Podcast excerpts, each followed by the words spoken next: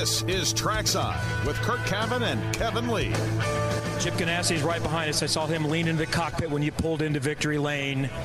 Is this your last race in the 10 car? Might we see you back in this car next year? Yeah, we the, things are evolving good, so yeah, we'll see um, what we can uh, tell. But yeah, um, we're gonna uh, enjoy the moment now, and we'll see what happens. Ferry has been out of control today and this week. Please pace yourself over the off season. We've got a long way before St. Pete. We have no audio of Alex Palou, despite rec- my recommendation confirming that he was staying with Chip Ganassi Racing. That was announced last Wednesday. So the closest we got is that conversation nine days ago in our interview on NPR. So that means he looks with SP. That's good for him. Is it? Or would it have been better for him to be a full free agent? Uh, one of the potential destinations, though, at Andretti is not going to be open. I'll give possibly a different look at the F1 super license debate and denial for Colton Herta. And while the drivers are set at Arrow McLaren SP, leadership is denied. Uh, we'll discuss Taylor Kiel's surprise exits today. Hello and welcome. This is Trackside 93.5 1075 The Fan in Indianapolis. Josh Molnix is in our studios on Monument Circle. Kevin Lee, Curt Cavin, you're welcome to join in at Kevin Lee 23 at Curt Cavin tonight on the program. Um, do I need to? Oh, Indy 44 doesn't have. I don't know how to tweet the link, Curt. So I always rely on Matt to tweet the link. So I'll look for that sometimes. It's there. It's there. Is it there? It, it didn't come up. So my internet must be down on my iPad. So you retweet that for us, okay? Can I you did. do that? I did. All okay. is good. Excellent. Okay, so I'll, I'll during the break uh, get internet on my iPad up and going. The important thing is we have internet on the broadcast link, and we have many, many things to discuss on the show tonight. Uh, it, turns out that things were headed in the right direction for Alex Palou to return. I'd still love to know how this all went down, how it was resolved, and everything else. But last Wednesday, it was confirmed first in a tweet by Alex himself, then by Chip Ganassi Racing. Then you had the subsequent announcements by Arrow McLaren SP that Felix Rosenqvist was going to stay in their IndyCar. And out of all of this, Alex Palou also was given permission to one car. Apparently, when this was announced, already in the process of doing, he was already in Europe getting set to test the car and and he did that last week as well. So where do we start? What do we make of all of this that happened and that uh, really started with that July twelfth multi-team signing or at least announcement of the same driver? Kind of feels like it was a total waste of time to some degree, doesn't it? Like a lot of lawyer fees.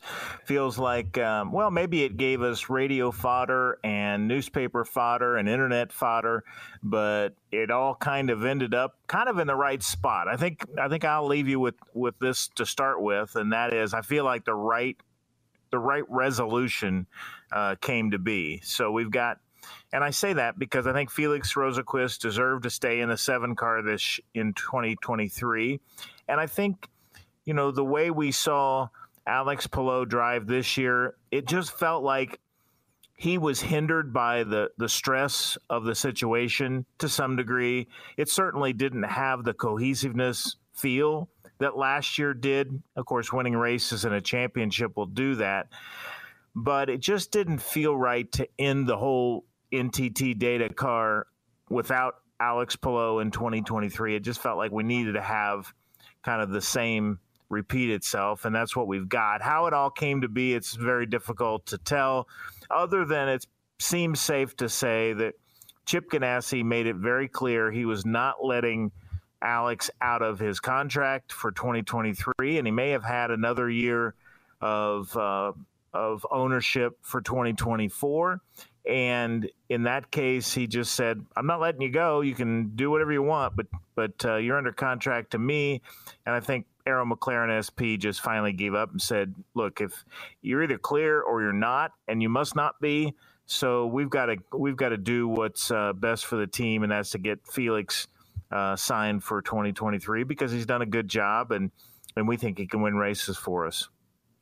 And there's still a lot to unravel from all this. You mentioned next year. What we don't know is because I've mentioned this before that I've heard this and I've seen others write the same thing that Chip Ganassi Racing may have had an option on 2024 as well, which, if that's the case, you maybe could see more of an incentive if they didn't like the way the, the pay structure was going and the options were going to try to force the issue from the Palou camp. So, one, we still don't know if that's true.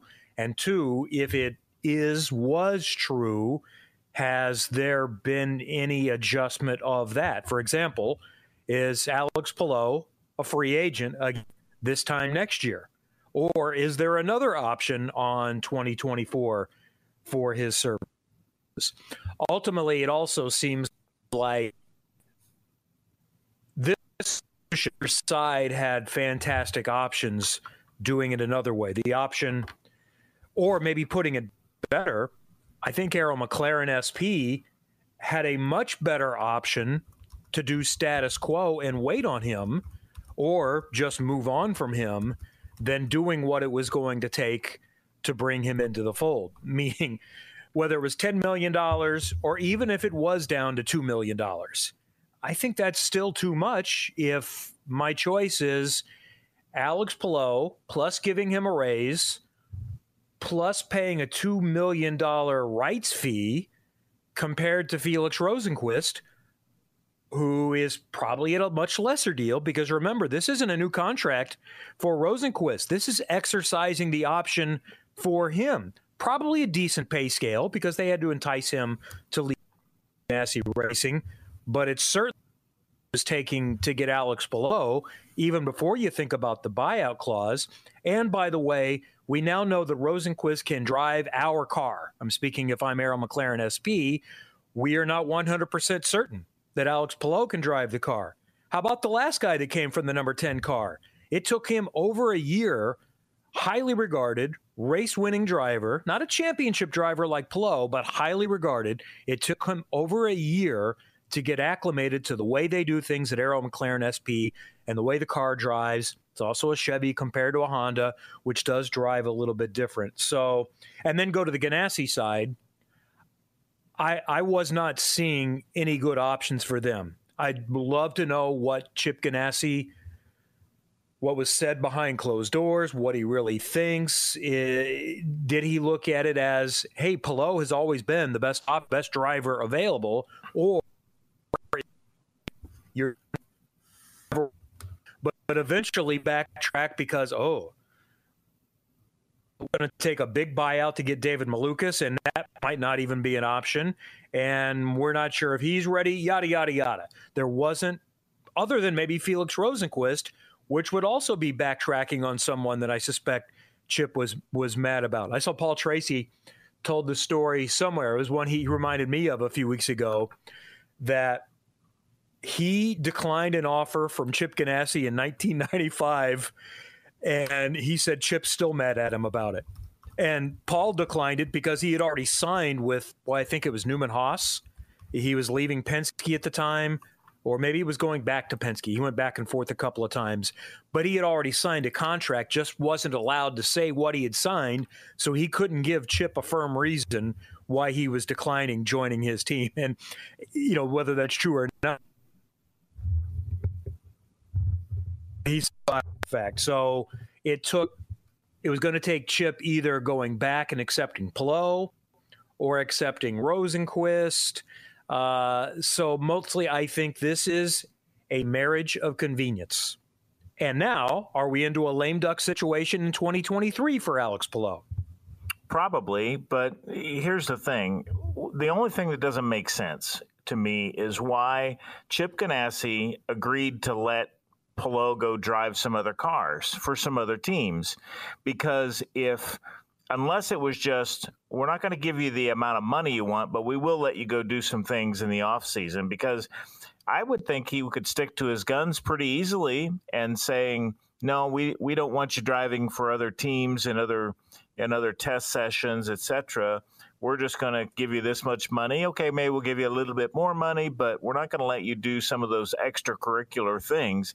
So it, it was uh, it may be a little bit of a surprise to me that that uh, Ganassi conceded on that, and and mm-hmm. maybe I mean that just sounds like you know something that you or I would do just kind of out of the goodness of the heart, goodness of our hearts to make the deal work for everybody involved you know, you do that when you have a transaction, you're selling your car, you're selling your house, whatever it is, and you want to just make everybody feel happy. I can't imagine that's that's the place from which Chip Ganassi entered into these conversations, making Alex happy. But unless he just didn't want to give him the extra money. That's also been said by a lot of people. You do not want an employee that wants to leave.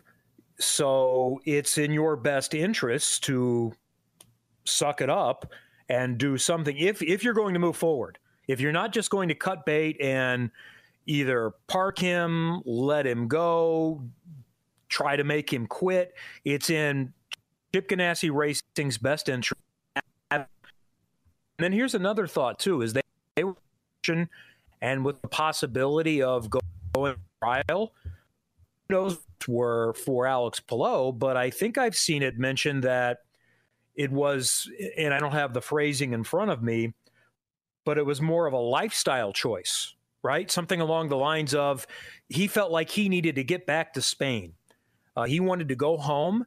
And the way to do that, to at least get closer to home, was to eventually get to Formula One.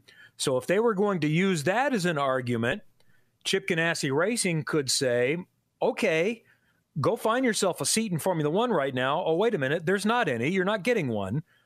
So the next best thing you can do is if you really do want to get to Formula One, is we'll let you test somebody's car, but you'll continue racing our car. So maybe that was something that was advised to show that you are board to do everything to make this employee happy and you are fully living and you're in fact going beyond the terms of the agreement.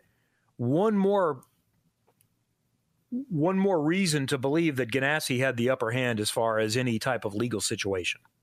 Yeah, I think it's it's clear that Ganassi had had it locked down in, in that respect, and and good for the team for for sealing all the all the the points.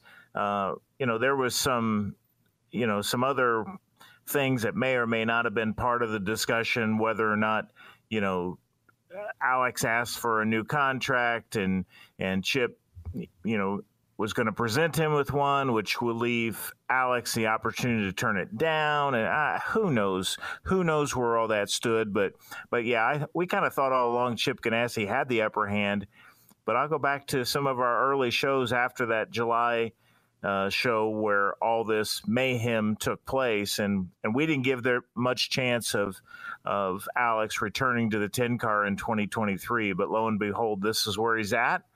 I don't know if he's happy about it. He seems happy about it. Went to their end of season gatherings and and said all the right things. So I don't know. We'll we'll see where we'll see where this lands in 2023. But for right now, we've got some normalcy, and we've got uh, Felix Rosenqvist with a chance to to really have a breakout year, his first really good year in the IndyCar Series, and you know it does have a domino effect. We're going to get to that as we go, but it feels right, it feels normal, and it feels like this is the way it should have gone all along. And as we move past that first Toronto weekend after the clashing announcements and the political, one each week maybe increase from telling you there's a chance, but not much, to you know to where we got three or four weeks ago. You know, I think we felt like, hey, it's about 50-50. And part of that was because Alex Palou needed to push that possibility. Uh, this is right now, and of the last few weeks, once we saw where things stood, this was maybe not what he originally envisioned or what he was told, mistakenly, I think, was possible. This became by far the best option because I'm telling you, there were a lot of people in the industry in and in the paddock fearing that Alex Palou had ruined his career. that he would sit out a year and might not ever get the opportunity in a seat like this again. He'd drive again, but what if whenever he the the available doesn't you know you're being asked for funding to drive the car and you're done. You know, you're you're Carlos Munoz looking for another opportunity to to get back in and not comparing uh, them per se because Carlos made any mistakes. He didn't. But Carlos is just an example of someone that we think was pretty talented. Not as didn't have the success that Alex Palou did, but he went away very quickly and we've really not heard from him since. So good for Alex because I do like him. I'm happy that we're going to have him continue in the sport and uh, someday the full story can sort of be told. I'll give credit to Marshall Pruett on racer.com. I thought that was, you can speak to this as a journalist. I thought this was a highly creative way to write what you think you know without if you didn't see it last week, it was, I think, titled something like Fever Dream. And the story he wrote, there may have been one or two instances that I wasn't familiar with, maybe, but pretty much everything he threw out there were scenarios that I had heard, uh, but didn't know whether it was fact or not. And he may not know whether it's fact, but I'm going to guess he wrote it because he believes it to be true, but doesn't have to prove it when he writes it in this fashion. Well, that's that that's a column, and so he was able yeah. to to do a do a masterful job of of kind of writing what he thinks he knows. And I've been in that spot many times where you're just sure you know, but you can't go on record and you know tell your bosses you got two sources and and whatnot. You know, so you have to come up with a way to to kind of story tell, and you do that in the form of a column. And and again, to your point, and and I'm seconding seconding it. He did a nice job of of just kind of weaving things together. Um, he did mention a lot that he wasn't sure if he was dreaming or not, so he made that point clear. But you know, I think that's how it's felt from the get go. Are we, you know, go back to what was it, July the twelfth? We kept th- thinking, is this, is are these tweets real? Did somebody hack one of the accounts? Uh, so it has been very strange from the get go. Uh, the last two months in particular have been something you couldn't have drawn up. And I think to your point that that Alex Palou probably feels like maybe I got bad advice, maybe we misjudged this, whichever the case is.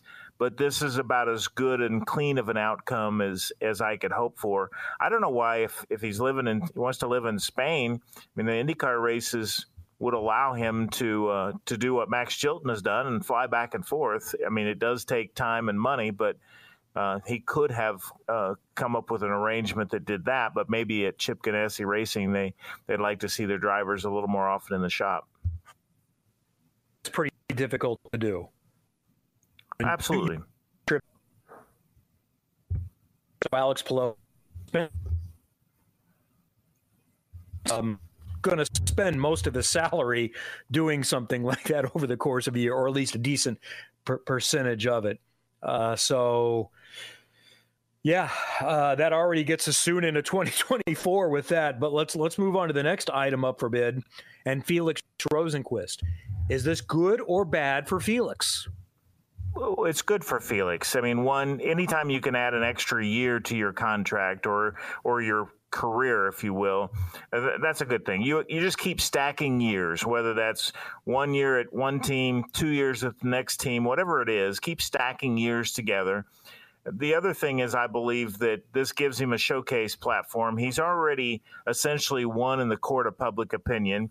People didn't like the way he was he was treated. At least that's the perception that he was not treated well at, at Arrow McLaren SP. Uh, he might argue otherwise. I'm not sure. Uh, but uh, he's won the court of public opinion, and people are going to be more favorable to hiring him because they believe he did a good job for that team. And we do too, by the way. So I think, you know, it was a good audition year. Maybe the only reason I could argue that it isn't good for him is because you need to strike while the iron's hot. And he was a hot mm-hmm. commodity at this point. And there were jobs open. Uh, now, none of them are at the level of Arrow McLaren SP. And by the way, I will say None of them are at the level of Arrow McLaren SP as of yesterday. Uh, which we'll get into about how things have changed in that race team now. But as of yesterday, you know, with Craig Hampson as his engineer, with Taylor Kiel as a team president, that car was running better in in 2022 in the second half of the year than it had been in the year and a half prior. So yeah, he's not getting to cash in on what might be the the highest momentum that he's had over the last few years, but I will say he gets to stack another year. Uh, he'll have another chance to win races. He'll have another chance to be a a championship contender, if you will, even move up in the standings perhaps, or at least show that he's the driver that people think he is.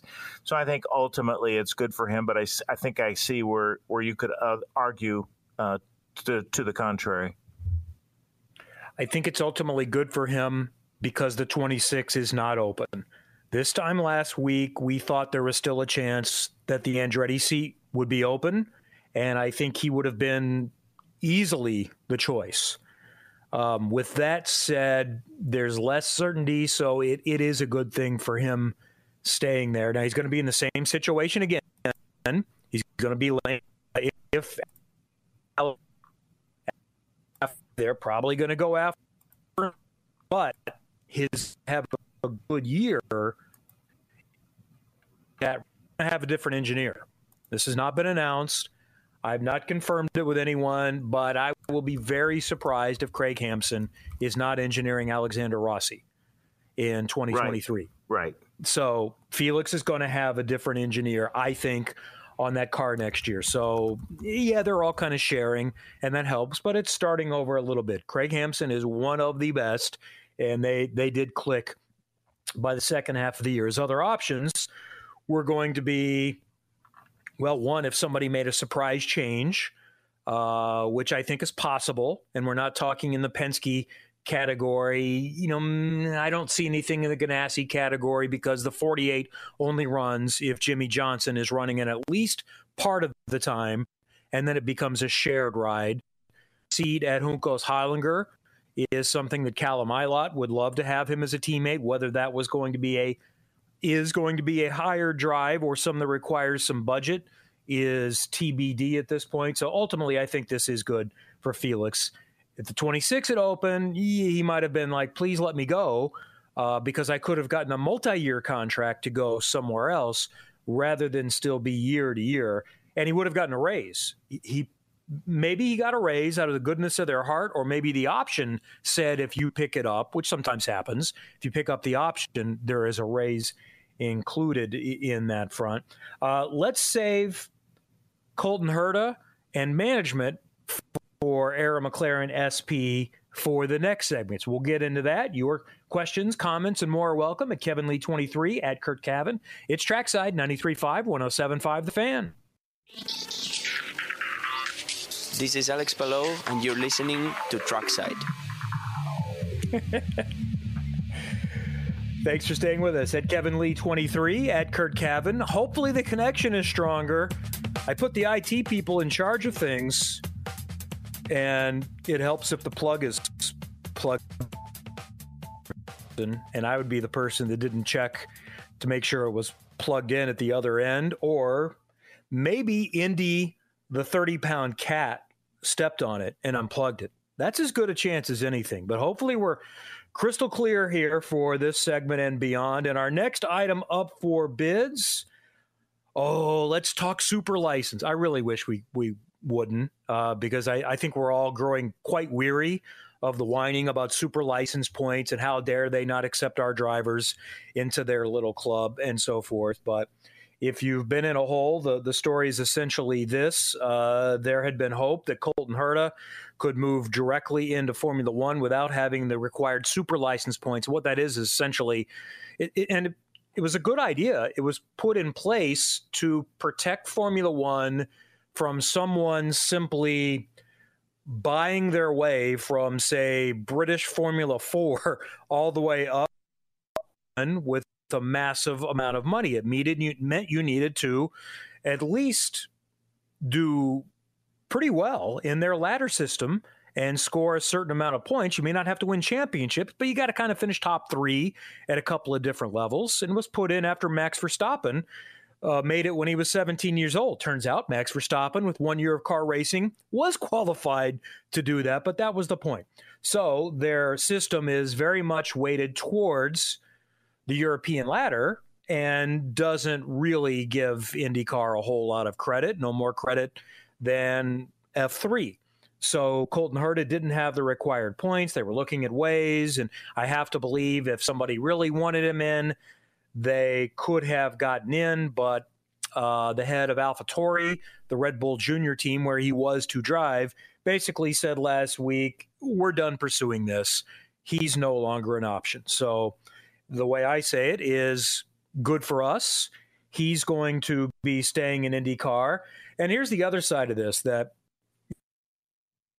one would agree. I'm not sure an American driver, unless if it's a massive name like Danica Patrick in her prime, or Dale Earnhardt Jr. or Jeff Gordon, you know, maybe some people that aren't even qualified to drive a Formula One car, but someone like that is the only kind of name that's really going to move the needle for them all that much. They don't need any of the IndyCar drivers, in my opinion. Someone like Helio would be more notable that they might recognize. Most of them probably don't really know, no offense, but they don't really know Colton Herta. And if Colton was that big of a star, or the other drivers that are being talked about, like Pato O'Ward and Alex Palou, um, maybe the IndyCar ratings would be a little bit higher at this point. And I'm not sure if many of the newer F1 fans, the Drive to Survive crowd, like it. I think they do like the sport because it's not American. Uh, everybody likes someone with an accent. And that's part of what Formula One provides. Now, would some of the audience from IndyCar help in Formula One? Sure. I'm sure they could draw 100, 200,000 people, and, and that would probably be to their benefit. Uh, I think a decent amount would watch. But the bad part of that would be if Colton Herta does well, that validates IndyCar, and they don't really want that. What if he does well, and then the other teams are going to say, oh, wait a minute, we've been missing the boat we want Alex Palou. We want Pato O'Ward, And then their F2 and development drivers don't have any place to go. And that's taken away the value of their ladder system.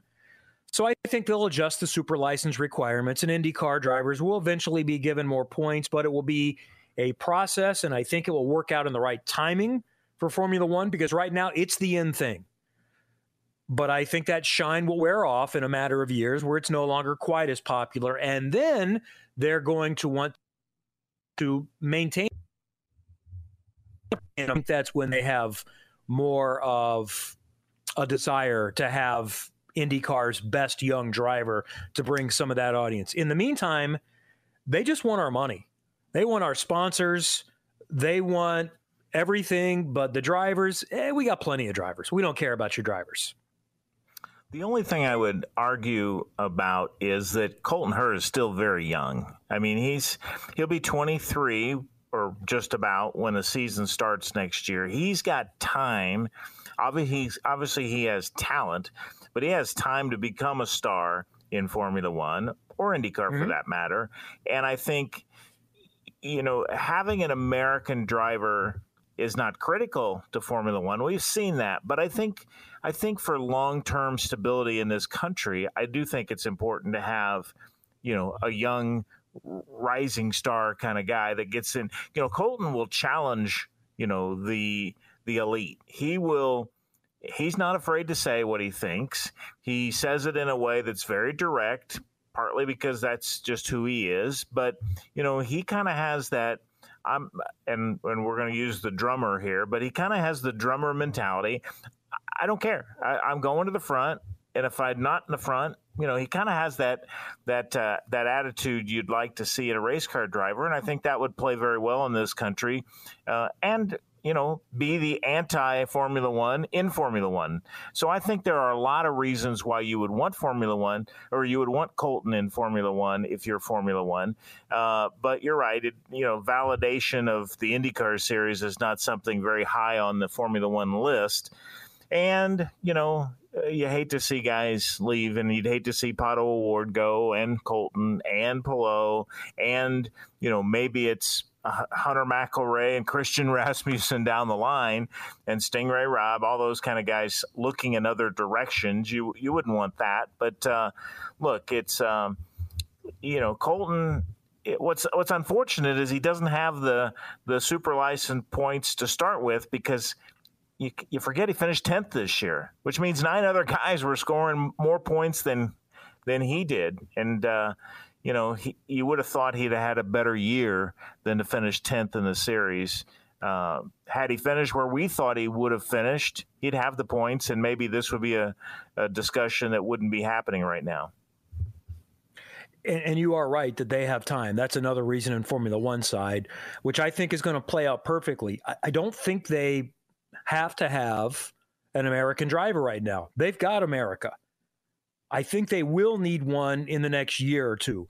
I suspect the next year of Drive to Survive is going to be even less interesting than this year's, which seemed to be a step down from the year before. They're kind of running out of material. So they're going to need something. Although, uh, one theory, someone in the know, uh, or at least close to the situation, said uh, they feel like part of Zak's motivation for everyone to be on Drive to Survive more. And the feeling is that he is going to be a major part of Drive to Survive this year. So this next one might be a little bit spicy and might have more of an IndyCar flavor to it with all that is going on. But I think Colton Herta will be of more benefit to them in a year or two. But I think, doesn't he have to finish like third in the championship to naturally acquire. Now, they could get him started early in the season. They could have him start doing free practice one, but I'm not sure that anyone with two drivers that they are pretending are long term uh, commitments that they want to start putting Colton Herta in their car in April. You know, it's got to be towards the end of the year when it's clear that we're moving in another direction. So I think that's a little bit difficult to to make work. And I looked up my championship yeah. pick, and it was Colton Herta. I found our picks from before the season that we uh, recorded. I'm trying to look for the screen grab because I know I took a screen grab. Russ Sports Group. And this is not just on uh, the people that that are in our trailer or so that are employed by NBC for the weekend. The only person that picked Will Power as champion was Leigh Diffey. Picked a fellow Aussie in that right. Several of us picked Colton. No one picked the Indianapolis 500 winner. So I picked Herta for the championship. I picked Scott Dixon for the Indy 500, which was looking pretty good for a long while.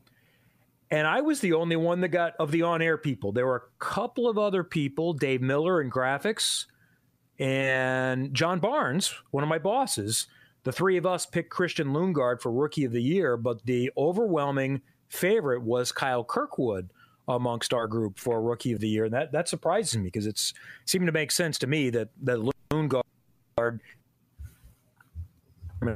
was going to fare better than the the Foyt in the set.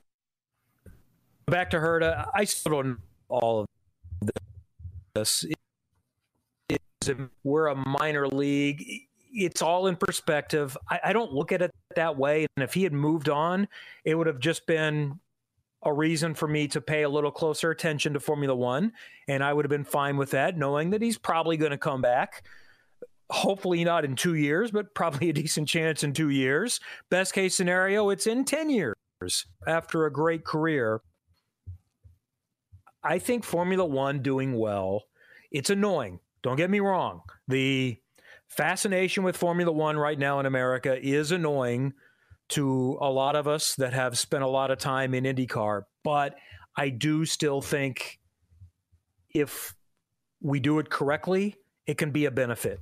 People are now exposed to similar style race, closer to IndyCar racing than NASCAR is, or NHRA, in sports car racing. So let's use it to our benefit to be more attainable for fans and sponsors and use the fact that drivers go back and forth. Drivers like to get to Formula One because it, it pays really, really well. Uh, but they also, when they get to IndyCar, become wonderful spokespersons for what's good about IndyCar. Yeah, and, and you think it's uh, a little intoxicating what Formula One is is saying and doing in the U.S. these days. And only, by the way, I'm not against it. It's just the fact that we've got an excellent product here in the states mm-hmm. that that runs every week, you know, and and puts on great shows, whether they're at Mid Ohio or Toronto or Indianapolis or Texas, name your name your venue.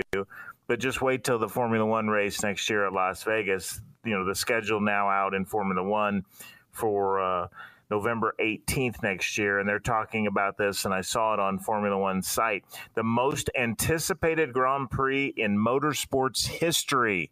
Now, is that is that really going out on a limb? Uh, is that really uh, state, you know, putting the flag in the ground that that they think it's going to be a big deal? So you're going to hear a lot of that kind of uh, approach over the next uh, what 13 months. So buckle up. It's going to get you're going to get loud from Formula One here in this country. 1 a.m. Eastern start time, 10 p.m. local, and they had it in the contract they could start it even later than that because they want it to be that's Saturday night, which is very rare. I think I read that it's only the fourth time Formula One has had a Saturday race, but it turns out to be it's Sunday morning in the UK, probably 7 a.m. ish, depending on the time change. It's usually either five or six hours difference in London, so not I want to And I'll be watching at the same time. I'll be watching it at 8 a.m. on Sunday morning, live to me on on DVR. Uh, we'll get to the schedule coming up in a little bit. In this segment, I want to get to next. The you know normally we talk about drivers, sometimes we talk about engineers, but in this case, we're talking about a young team president who was also a strategist who got a lot of airtime on the broadcast because well, one, patients were really good you know, the calming voice in championship contender Pato O'Ward's years for the last couple of years, and the face of the organization because the other face, Zak Brown, isn't at the races very often. Taylor Kiel uh, is moving on, and let's start with it first from the announcement on social media. Nathan Brown actually posted it first. I don't know if he got a, a tip, but he got it a few minutes before I saw it on social media from Arrow McLaren SP. The release was this effective Tuesday, September 20th. Taylor be president after two seasons as the team grows to three cars for the 2023 NTT IndyCar Series season. Announcements on team management will be made in due course. So maybe this is just the nature of business and it's a matter of facts. From this is a Formula One team operating in IndyCar now. This is clearly McLaren. Um, you know, most of us would expect something along the lines of, we thank him for his service, best of luck moving forward, and minim- minimalize, minim- minimizing the, what, almost 15 years he had been with the organization. To just mention two years, oh, this guy wasn't with us very long. He's moving on. We'll replace him on our own timeline. All is good here. Um, so that, again, maybe that's just the nature of the business. And if I looked at all of the other Formula One releases over the years, maybe they are as terse as this. But that was the first thing that I started working for you when he was in high school, sweeping the floors, and worked his way up to team president. So that's not the important part. First thought was, uh oh, and I'm biased on this. Taylor's my friend. We went to the same high school. I, I really didn't meet him though until he started dating Katie Hargett, now his wife, Katie Kiel. And that's how I got to know him a little bit more. My first fear was, uh oh, I hope he didn't get fired. Very quickly, I talked myself out of that, thinking, no, I don't see it. Things are going well. I cannot imagine this. This makes more sense that because I know this. When I talk to people in the paddock with teams, everybody is begging for quality help at all levels engineering, leadership, mechanic, truck driver, at every level in the sport. So it quickly became I think Taylor's either got another job lined up, has decided. Uh, um, and wait for the phone to ring. If he, he does not, two good offers already. That's my thought. Yeah, your thought was because you broke up just a little bit there was that he's Well, either got something, he's got something lined up, or he's banking on himself and he knows that his reputation in the paddock is very strong. It might even be as right there on the cusp of, as a strategist, strategist at least, right there with Mike Hull and Tim Cindric, the two, arguably the two best, uh, most established strategists in the paddock. His his uh, calming voice in in Pato O'Ward's here was spectacular. I suspect his leadership in the building was equally as calm and and you know strategic and and I think he's he's got you know everything you would want in a manage, management and I agree. I thought the I thought the statement by Arrow McLaren SP, you know, didn't reflect uh, the effort and the time that um, that Taylor put into the organization. But uh, you know, again, from the people that write those, you know, tweets now and that social media, they haven't been with the organization nearly as long as as others in, within the team. So I, I guess it doesn't surprise me, but it, it did feel like kind of a, a disservice to, to all that he put into the team and and the the rise isn't all because of him. He would say that as well, but all that he did for that organization. Um, but anyway, that's neither here nor there, and it never it never goes as as smoothly and as quietly and with uh, the kind of approach that we would all like when we leave a job. Uh, actually, mine went exceptionally well, but that's another story. But um, you know he's he's not going to be out of a job long, or at least uh, he's going to have as many offers as he can handle. Uh, a lot of speculation that he would join uh, Ganassi Racing. His uh, uh, his stepfather is Mike Hull, and uh, although Mike wants to work for a longer period of time, so I, I don't know that My he's taking be no. Mike's job. Yeah, My, my guess is it's going to be somewhere else. I, I don't. He, It he's probably not will be. going to. Yeah, he, he could. and I'm sure they could work together fine, and no one would accuse anyone of nepotism because Taylor has developed himself for himself, so that'd be fine. But I don't know that there's much as much of a need for management at Chip Ganassi Racing as there might be at some other places that are expanding or have expanded within the last year. So my guess would be somewhere else. And by the way, maybe brilliant uh, because now he's going to get to take a little vacation at the time of year when everyone is going through things and there's a lot of planning and the week off is already done. People are back in the shop this week, so he can wait before he effectively takes uh, takes Wilson. I just have to believe that that was a position where we talked about before. You had Ric Peterson, you had Sharon has fully taken over 75% ownership. And by the way, the two year thing may really just kind of be reference to, eh, that's how long we've been involved. So nothing really existed before we got here. Uh, but you're also dealing with bosses in the UK. So you've got different time zones to deal with. And you probably felt like you were working an awfully long time. And I know we said this at the time too, when people joked about, uh, you know, what was that conversation like with Taylor Kiel and his stepfather, Mike Hull. And I said, I'm sure it was fine because Taylor found out, like the rest of us, that Zak Brown had signed these guys, was my guess. I've never asked him, but I'm going to guess this was a fully Zak Brown production and that no one else, Sam Schmidt, uh, Ric Peterson, Taylor Kiel, I'm going to guess they didn't have a, a whole lot of how the Alex Palou situation was handled. So good for Taylor. Good for Katie. Happy birthday, Katie. Enjoy some time off, and we'll look forward to seeing what pit stand you're on coming up in 2023 very soon. More to come in a moment on Trackside. Hi, this is Felix Rosenqvist, and you're listening to Trackside.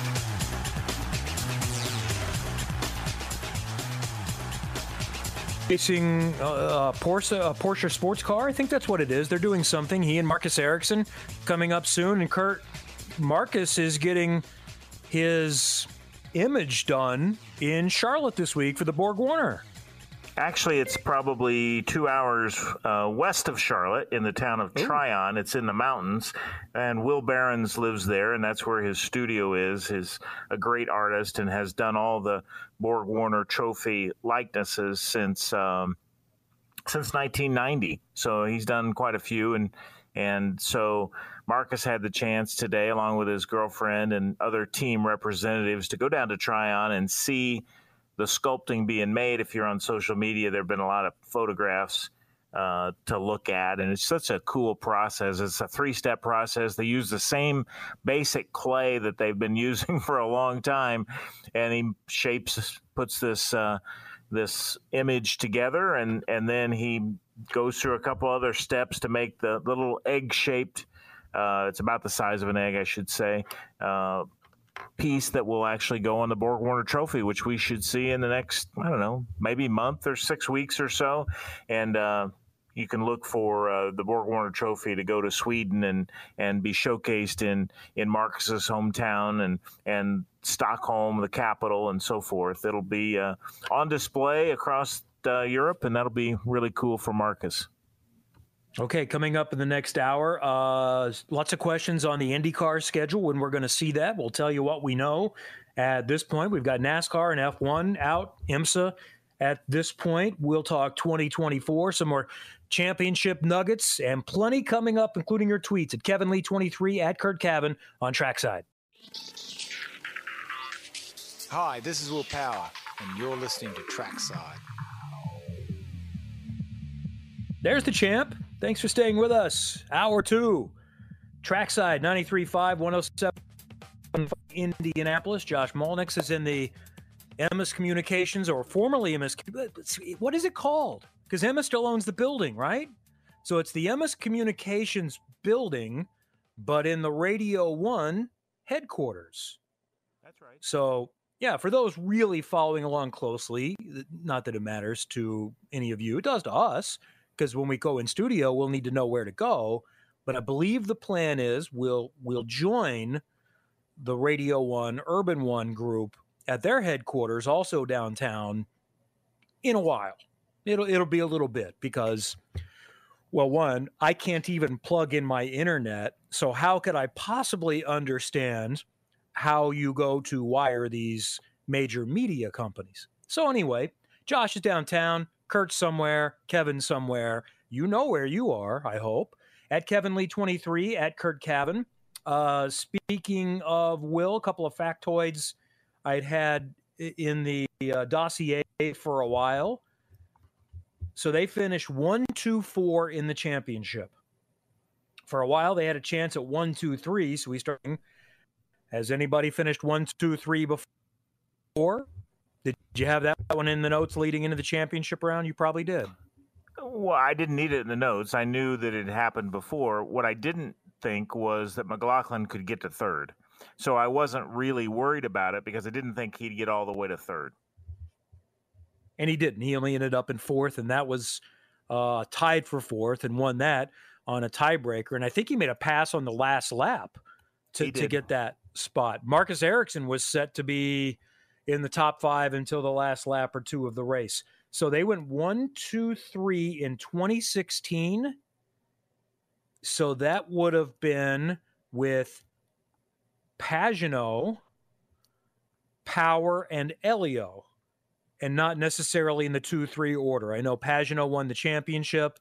I don't know if Will or Helio, that was the year before Josef Newgarden joined the team. And the other year was in 94 that they dominated the Indy 500. And that would have been with Al Unser Jr., uh, Emerson Fittipaldi, and Paul Tracy. So if you hear me, Curt, the internet has gotten worse, or maybe your yeah. internet has gotten bad. Josh, have you had me? Are you losing Curt? You lose. Fantastic. All right, we're to make a trip down program. Nuggets and, and Josh just should just break. At, uh, so they they do finish one two, and that's happened many, many times as recently as 2019, 2017, the one two three and 16, 2014, uh, all with Penske. Ganassi did it in 09 with uh, Dario and Dixon. And Andretti Green and Newman Haas did it in 04 and 05. And the other nugget I would say that that I thought was interesting is that by winning, Alex Palou avoided becoming the first defending champion not to win the next year since Scott Dixon in that dreadful 2004 season uh, when they were a bit underpowered. And there was even a weekend where the Ganassi cars pretty much all crashed at Milwaukee. And we look around, and there is a big empty spot in the parking lot and the transporters have packed up and they've left. and they just went home because they decided we're not crashing any more cars because we're not really fast enough to beat anybody anyway at, this point. All right, let's get into some Twitter comments, questions, uh, and then we'll get into our next item of business as well. Fleetwood Marky Moose says, Have you heard anything recently about repaving at Texas? Seemed to be a hot topic a couple of months ago. And do you think the 23 Texas race will be co promoted by IndyCar? So interesting you mentioned Texas. I did see today that NASCAR is there this weekend and they're going to put the rosin on the track again. I don't think that's as bad as the PJ1. I don't think that has the same lasting impact. So hopefully we uh, don't see any residual from that. As to whether uh, we're going to see a repave, that was reported by someone a couple of ago, but was never. So I, I honestly have that. I don't know whether that's true or not, but it would make some sense that they're going to do it's since they repaved. So I'm not promoted by IndyCar. And another question I had was we can kind of answer this. Jake Bartle said, Why don't we have a 2023 schedule? One might be is maybe there's not a signed contract with Texas yet. Now, I know Texas has already announced the date, uh, so m- maybe, probably it's signed, but I don't know. So the reason why it hasn't been announced yet, it could be a couple of things. It could be they're looking at timing. They didn't want to do it the same day that Formula One announced their uh, deal. They don't want to do it. They, they, Curt, you can speak to this. You try to spread out the news a little bit, but it might also be simply because yeah, we're 98% sure this is what the schedule is, but we need signed contracts from everyone. And we also need the network to sign off that they can find a place to air the race that day. Yeah, I mean, you start with the fact that you got to have signed contracts. Uh, I know IndyCar in its history has had some years where it announced some races without the signed contracts, and then lo and behold, those didn't come to fruition, and you canceled the race, and so that's a bad look for everybody. So ultimately, it's in the best interest of the sanctioning body, the one that you know gets the black eye if you. Uh, announce a race and then it doesn't happen is to wait until you've got them all. Now, in some of the cases, like Texas is a good example, the, the local promoter feels the need, uh, rightly or wrongly, but it is their market, to announce a race date uh, ahead of the sanctioning body. So that's been done on a couple occasions. In fact, Indianapolis Motor Speedway announced it would stage the uh, Gallagher Grand Prix as part of uh, the NASCAR doubleheader weekend. So that road course race is on the schedule, even though IndyCar has not formally uh, confirmed that date. So there's an example. That's August 12th of next year. We also know, obviously, that the Indy 500 is May 28th. That's been, uh, you know, the details of that are are much reported, and uh, you know, it's on all the logos, and so, you know, that's another example of of the uh, the racetrack taking the lead and making the announcement. St. Petersburg, it uh, it talked about the March fifth date back when we were there in the spring, and and there have been some other ones uh, that you just start to piece together. Yeah, go ahead, yeah. but it, you start to piece together these based on you know what other sanctioning bodies are doing. Trans Am announced it's going to Nashville on August 6th on that particular weekend. It may not be the 6th for the race, but you get it my is. point. So it's it's that weekend. So all these things you start to piece the, the schedule together, and you can speak to it now. Yeah, and, and like St. Pete, for example, I think they even announced it for the following week, but that's been changed. And we know that because of another sports announcement. Texas announced that that race is April 2nd. Long Beach, I believe, announced last year that that's April 16th. Uh, Nathan Brown at the Indianapolis Star put a lot of these together, and he reported that Barber is going to be April 30th. The GP you mentioned, uh, the second weekend in May, the 500 date. Detroit has been announced as June 4th. Nathan also reported that Road America was going to be June 18th. That was one of the question marks we've had, and that is significant because Le Mans, the 100th anniversary of Le Mans, is the week before. So that does clear some in the IndyCar world. Not ideal because they kind of need to be there Detroit weekend, June 4th as well. But if they want to miss scrutineering and the parade and everything else and go through the fines, uh, they, they could still show up and do the race. But good for us as fans that we can watch Le Mans next weekend and not have IndyCar that weekend. Uh, we know yet. It's probably the July weekend. That the week, I think, next year. So that could fluctuate a little bit. Toronto, uh, I think the city announced July 16th. We don't have a date for Iowa. It's probably the next week. Uh, in that case, it could be one week later. You mentioned Nashville, August 6th. We know about Indianapolis, uh, the second road course race on August 12th. We don't have a date yet for Worldwide Technology Raceway Gateway, but that's either going to be the 19th or the 26th of August, uh, or it could be the Saturday night. But give that weekend. Portland, is September 3rd. I don't know if we have another sports car event there that gave us that or not. And that may have just been Nathan's reporting. And then Laguna Seca on October 10th, which makes sense because we had heard that the Indianapolis IMSA race was going to be the week after the IndyCar season ended. And that Indianapolis IMSA race is going to be on September in 2023. Uh, when will we get it? you know, for all I know, it could be announced tomorrow or Thursday. Uh, I, I, think it's soon, um, but it's possible that there's still maybe one or two more things that are lingering out there at this point. Uh, maybe, maybe this is a good place next, Curt. I was going to do this last week, and it wasn't because I was bearing it, but it was because we had a lot of things to talk about. And I never got into the TV ratings, which, you know, I think are not a super positive, that there's not a great – uh, need to spend a lot of time on it, but I think it is worth discussing a little bit. For the finale, it was something like 500,000. And on network TV, some are going to say, oh my God, how did this happen? Uh, but I would say, how did it, how can you avoid it? I don't think there's any way to avoid a number in that range when you are head to head with the NFL and exactly head to head with a NASCAR Cup race. Cup race started 12 minutes before the IndyCar race. So you were time that this was announced. The NFL is bad enough.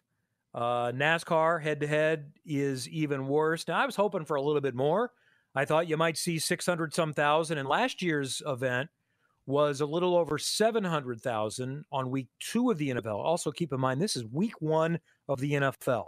So, week two is a little bit better. And last year, they weren't head to head with NASCAR. So, right there, there's a couple hundred thousand people. So, that adds up. So, I think your options are uh, well, one, still being on network helps because if that had been a cable race, for example, if NASCAR had been on NBC and IndyCar was on USA, you'd be looking at a couple hundred thousand. Uh, so, so, I think IndyCar and NBC are kind of faced, and the track, you know, because that's a, a big part of it as well. They're faced with what are our priorities as far as earned and our desires. Here would be my idea in this kind of a situation. And it may not work because you got to get other people to play ball as well. Yes, it's great to be on NBC, but in this circumstance, I think it would have been better if you could have talked NASCAR into starting a half hour, an hour earlier. They're on USA Network, and then give up NBC and run on USA right after the cup race, like they did a few years ago at Sonoma and drew over 900,000. I can almost guarantee you would get close to twice as many people, certainly a significant amount more than you would head to head with a cup race in the NFL. Plus if you run at 6:30 Eastern, you're only up against what? Two NFL games in the fourth quarter and then Sunday night football uh first quarter. Along with there are fewer games that you're working against and you have the natural lead in of the NASCAR race and their viewership, which by the way, IndyCar also hurt NASCAR. They had something like 1.7 million, which was down about 400,000. I'm sure a couple hundred thousand of the IndyCar fans, or 100,000, whatever, might have been inclined to watch NASCAR. So you're kind of hurting both of the NBC properties in, in that regard. So this is part of a bigger conversation. Um, I think IndyCar went head to head with NASCAR three, four, five times, something like that. And that's the dilemma that we've seen that the ratings are better noonish Eastern because there's less competition. But the tracks would like the race to be later in the day because the day is too short. You're not selling as many hot dogs. You're not selling as many drinks. You're not selling as much merchandise. It's hard to get all of the the feeder series and the junior series involved. And you'd like the IndyCar race. I don't think it has to be. We've seen junior series run after IndyCar in part to help traffic flow in the past. But but I think it's a big question moving forward that IndyCar is going to have to look at. What do we do about our championship race if it's going to be one against the NFL and two, we really need to avoid going head to head with NASCAR. Yeah, I think the uh, the the opportunities that you have with USA Network, which is growing, uh, and really is much further along in the sports world than maybe we thought it might be by this point. I think those are those are good suggestions. I don't think you should. I mean, I know Roger Penske and and staff. We all like, and you you do too. You like the NBC brand. You like you like the familiarity with it. You like the the options that it it gives you to reach more people. But uh, there are reasons on on occasion to consider the USA option as legitimate, and and I think you raised some good points there. And I think part of the challenge too is going to be a large part of the industry sees NBC as as they should as a huge value. And I don't know how to explain this, but you know when the schedule comes next week, say it has uh, television assignments, and that is going to be seen as a positive. The mo- the number of NBC races that you have, and the people that you are selling this to within the community are going to argue we need to be on NBC because we can then sell sponsorship at a better price or have a better chance of selling sponsorship because it's on NBC and they're not getting into the weeds enough to see yeah, NBC isn't always better than USA. If it's NBC, head to head with NASCAR on USA, head to head with the NFL, head to head with a major golf tournament, and so forth. Head to head competition is more important in many ways than network affiliation. So, along with the promoters one later in the day, in most cases, some don't. Road America is one that likes to start early afternoon. But I also, uh, I'm guessing that and quote stakeholders want to be on NBC and don't want to hear any other argument. So that would take a major effort to quote educate uh, about what the options are and let everyone decide what might be the best scenario. Maybe it is better because you're selling in advance. You know, I, I doubt that the teams have to go do make goods like television does. If a rating doesn't reach a certain level, um, for sponsorship. Makes a little bit harder to sell next year, but they're probably always selling on network TV for cable, and, and it's easier for us to sell network TV, even if we know the rating is going to be worse than it is to sell USA Network.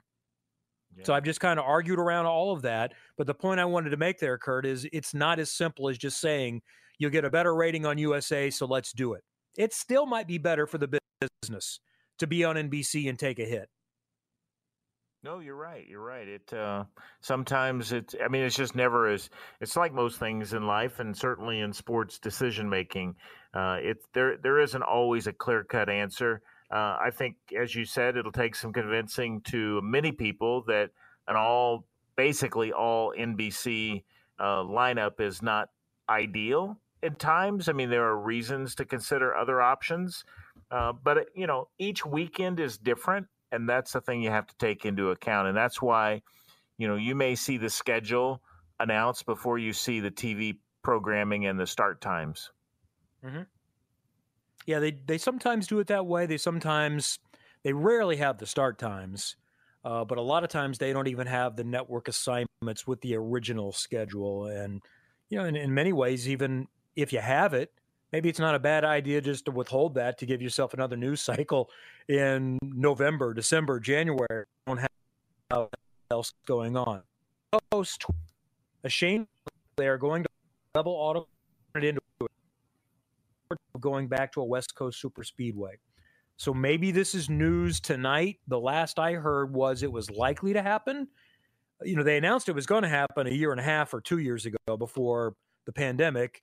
Then they kind of backtracked and left it vague. I think when the schedule came out, it was something along the lines of this is expected to be the last race in 23 on the super speedway. Um, but whether something new has come out or not, it does appear like it's headed in that direction. But unless something has been announced differently here in the last hour that I've missed, I still wouldn't put that at 100%. I, I feel like, you know, now they've, uh, they're resurrecting North Wilkesboro. They may get into a point where they decide, well, wait a minute, we've got other short tracks. Why are we going to sp- spend all this money to turn a super speedway into a short track? Maybe we to have some diversity. Yeah. Yeah, I'd like the diversity of it. I like. Eh, I mean, it's not the most exciting race on the circuit by any stretch, but having a having a super speedway is is good. Uh, I've always thought that the the idea of turning it into a short track was short sighted. I mean, I guess I guess that's the way I perceived it, even if there were some business reasons to say otherwise. But I think they've got enough short tracks, and and I think keeping super speedways alive is is how I would like uh, the racing world to to look at the U.S. market? I don't, whether it, it stays or not, I don't see any chance in the next few years of IndyCar going to Auto Club Speedway. Agreed. Agreed. No, no one was there. No one was there. The racing was fantastic. Uh, not everyone enjoyed it. Certainly, if you knew people involved in the race, you weren't super comfortable with it. But it's still a business, and there were 150 people there on qualifying day. There are not many people there. That's the way ovals are. There are not many people there until race day. And then on race day, there were five or 10,000 people. And that there's no way to make that work. Or there's eh, no way is probably too extreme. It is difficult to make that work. I guess if you got 2 million people to watch on television and found a title sponsor, maybe you can make that work. And it did get a real good TV rating one year when all the NASCAR drivers were watching from home and basically were tweeting, Oh my God, you've got to see what they're doing in IndyCar. And we had a real nice audience in one of those really, really wild races. Um, but I just don't see any path to IndyCar going back there. It's a long ways from Los Angeles. Um, but boy, was an entertaining race. It certainly was. All right, we'll get to more of your Twitter comments. We've got other things that we have missed so far in the program, all coming up. Trackside 93.5 and 107.5 The Fan. Josef seemed to uh, put a lot of pressure on himself this year. He said, It's been a really tough year, mentally, a very taxing year that almost brought me to the breaking point a couple of times. Yeah, I heard that. And, uh, you know, it's it's surprising. You know, with I think we all think of these drivers as you know tough as nails and you know Josef you know he he's chiseled and you just you forget that you know they're humans they're um, they're they're under a lot of pressure they put a lot of pressure on themselves you know, mm-hmm. driving for Team Penske, you've got Will Power and you've got Scott McLaughlin as teammates. You know they're going to perform. Uh, you've won five races, but you've also had some disappointing finishes for a variety of reasons. And again, I, I think you tend to forget that these guys are human, and and the pressure is immense. And um, that was that was pretty revealing on Josef's part. Now, if you were to go back to him in a in a month, and you know he may kind of forget some of the pressure that he was under. Uh, some of it tends to subside with time. Sometimes you get away from the track and you go, you feel much better. And you know, he's one that's always talks about how he he doesn't really like the spotlight to begin with, and you know, when he gets home, it takes a certain period of time to kind of recharge his batteries and and and to kind of get away from the sport just a little bit and the and the job requirements. So when you think about all those things, it's not surprising that he said it, but I thought that in the moment it was uh, pretty revealing. Well, and it's Will Power that has put himself in a better mental landscape at this point, a better better mental place. And this would seem to be self-induced pressure because I wouldn't think anyone else would be saying, "Hey, Josef, you got to pick it up." Most of the issues this year were outside of his control certainly crashing at Iowa was not his fault. Uh, if that doesn't happen, he probably wins the championship. The fact that the, the cars weren't very good at Indy and he's running mid pack most of the race or slightly better than mid pack, that's not his fault either.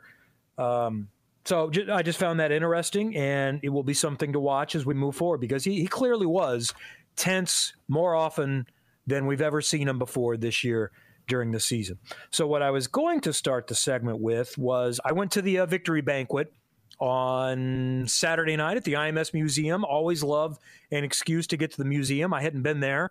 Well, I don't know if I had really been in there for a couple of years or so. So that was nice to just kind of walk around a little bit. Uh, bumped into, chatted with him, and and came over. And everyone thinks I'm a crazy person now because they think I can form there. People are wanting me on radio shows to tell me how their football team got a little bit. And what, what she kind of wants to explain is all right, so I didn't know that he was going to break Mario's record this year, and I didn't know he was going to win the championship. I just wanted to tell my man that I've got confidence in him that I believe in him. And he said, Yeah, we know, we understand. Will understood. But it was nice of him to give her some credit in that moment. And she and she joked and said, I already look crazy enough, you know, with that water bottle and everything. I don't need people to think I'm any more crazy. And she's not. Liz is as solid and is as important a reason. And Will recognizes this and has always mentioned this. He has as much to do. She has as much to do with his success as Tim Cindric or David Faustino, in my opinion, than anyone else in his orbit. Uh, I couldn't agree more. Year. I couldn't agree more because Liz is a very grounded person. Uh, you know, uh, you know, she's she's very Midwestern, if you will, and she kind of talks him off the ledge from time to time in his career. She's the she's the normal person, and I love Will to death. I think he's one of the most interesting and, and insightful uh, athletes that that I've come across in this sport, and he's just he's just fun. He shows everything he's got, and sometimes to a fault. But uh, yeah, Liz Liz deserves a lot of credit. I'm glad for you to bring that up and Will will admit it too. And he went off on a story that something was going the wrong way. And he just kind of laughed and said, You all know I'm awkward. This is just the way it is. Um, but it, it, his uh, speech was more on target than his first championship speech in 2014. It was actually very coherent, very good. Uh, and it, it, was it was just a nice, relaxing evening uh, there at, at IMS for that. And also, item there, and Nathan Brown retweeted this. He was also there. There, Mark Miles, uh, when he was on stage, said uh, because they also had Indy Lights as a part of the presentation. It's now under IndyCar sanction, and it has not been for a while. So the top three in Indy Lights were all recognized on the stage as well as the Rookie of the Year. Uh, he said, Mark did, before long, you might hear a new name for that, referring to Indy Lights, but I'm not getting into that tonight. So that obviously that was honestly the first time I had heard of that. Others have said, "Yeah, I heard some rumblings." You know, my first thought was, well, maybe it's just you know because of Cooper Tires leaving and it's now going to be Firestone Indy Lights again. but it may be more extreme than that. Not done yet, but Mark is the one that threw it out there, so we will stand by to see if there is any change in the branding of of Indy Lights in the near. A uh, couple of Twitter questions came in long ago for the love of I think he tweeted this after last week's show. Catching up on the podcast, television may prevent the 500 start time being earlier next year. In 2023, the Premier League season ends the same Sunday as the 500. Matches that day begin simultaneously, normally 11 a.m. Eastern. Prepare for the headache now. I have no idea what the Premier League schedule is, but I feel fairly confident the Premier League is not going to be on NBC at 11 o'clock Eastern on Sunday morning, May 28th. Would you agree with that?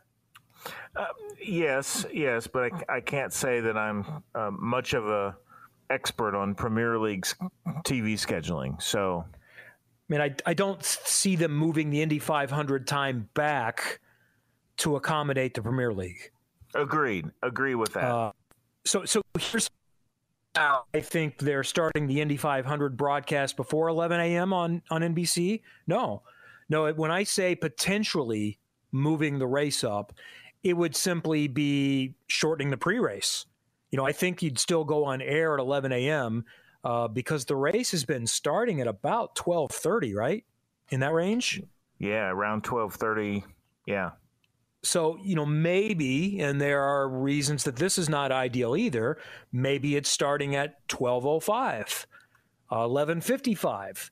Uh, we'd like to have as much pre race as possible to tell all the stories, and we certainly want to see as many of the ceremonies as we can see. But the argument could be made hey, maybe you capture more of an audience if you get to it a little bit quicker before the race starts. And then the other argument is it's, you know, noon is 9 a.m. West Coast time. So do you want to start too much before that? Eh, it much anymore. Uh, we're seeing well in early morning uh, with no competition late. I don't know there's that much of a difference between 12:30 and 12:05 and there's a lot to happen before that's needed namely Kyle Busch coming to an agreement and deciding that he wants to do the Indy 500 and maybe the timing is enough that it doesn't need to start any earlier, that there's still time for him to get to Charlotte and run that race. Maybe it's pushed back there 10 minutes. I doubt they're going to play along on that side. So it's probably going to be on the Indy 500 side to, to make that accommodation. Um, has anything else come to mind on the Kyle Busch front from what we said last week? I, I still think where we're at, that the pecking order is probably Arrow McLaren SP, Team Penske, Ed Carpenter Racing. I think that's probably the list.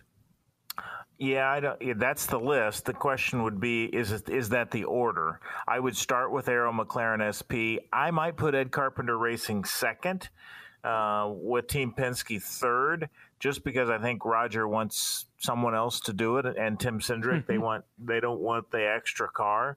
Uh, so I think they would steer them a different direction. And you raise a good point uh, that Arrow McLaren SP and Ed Carpenter Racing of the last couple years have been every bit the equal of Team Penske, if not greater in some respects. So um, I think if I'm Kyle Busch, I don't see that as a secondary ride at all. The question is who's got the sponsor to make it happen, and and who's got the support behind them.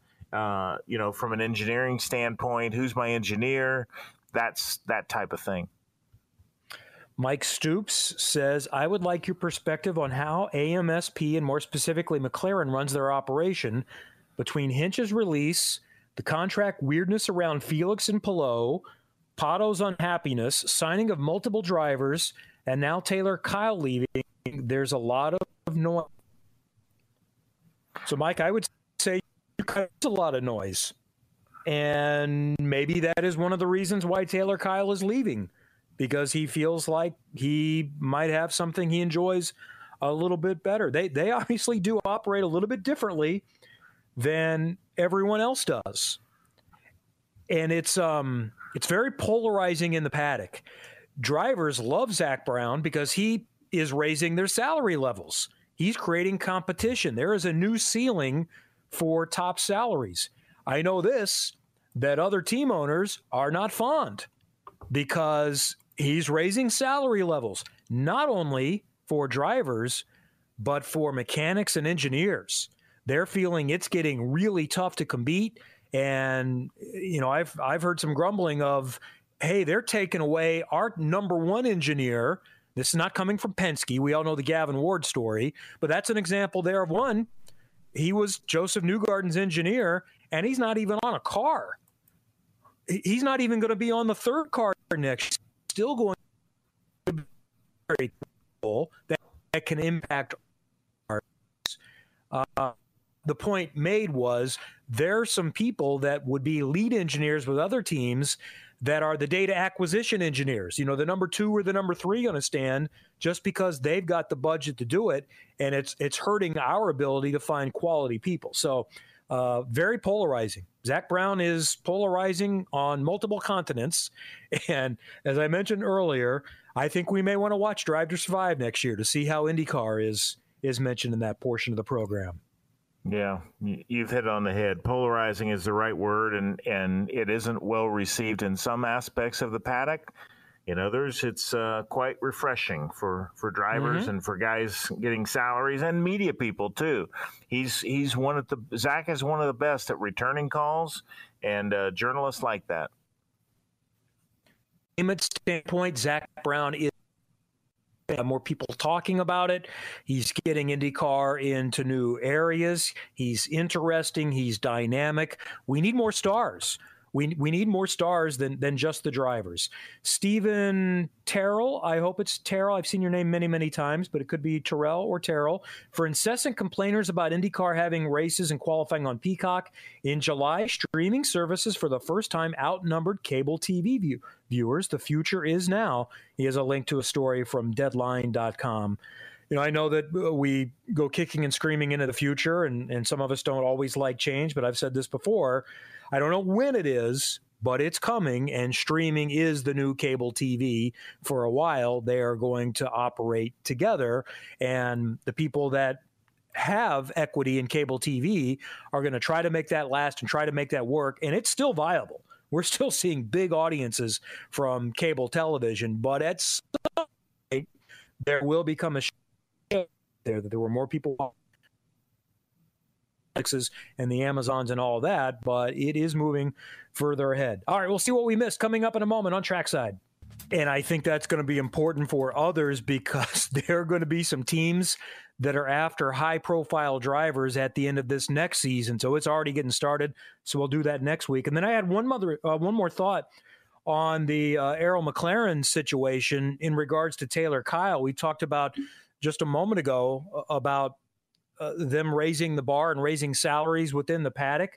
So as they replace Taylor Kiel, if I'm another team, I'm concerned that they're going to go after my team manager and offer them a significant raise.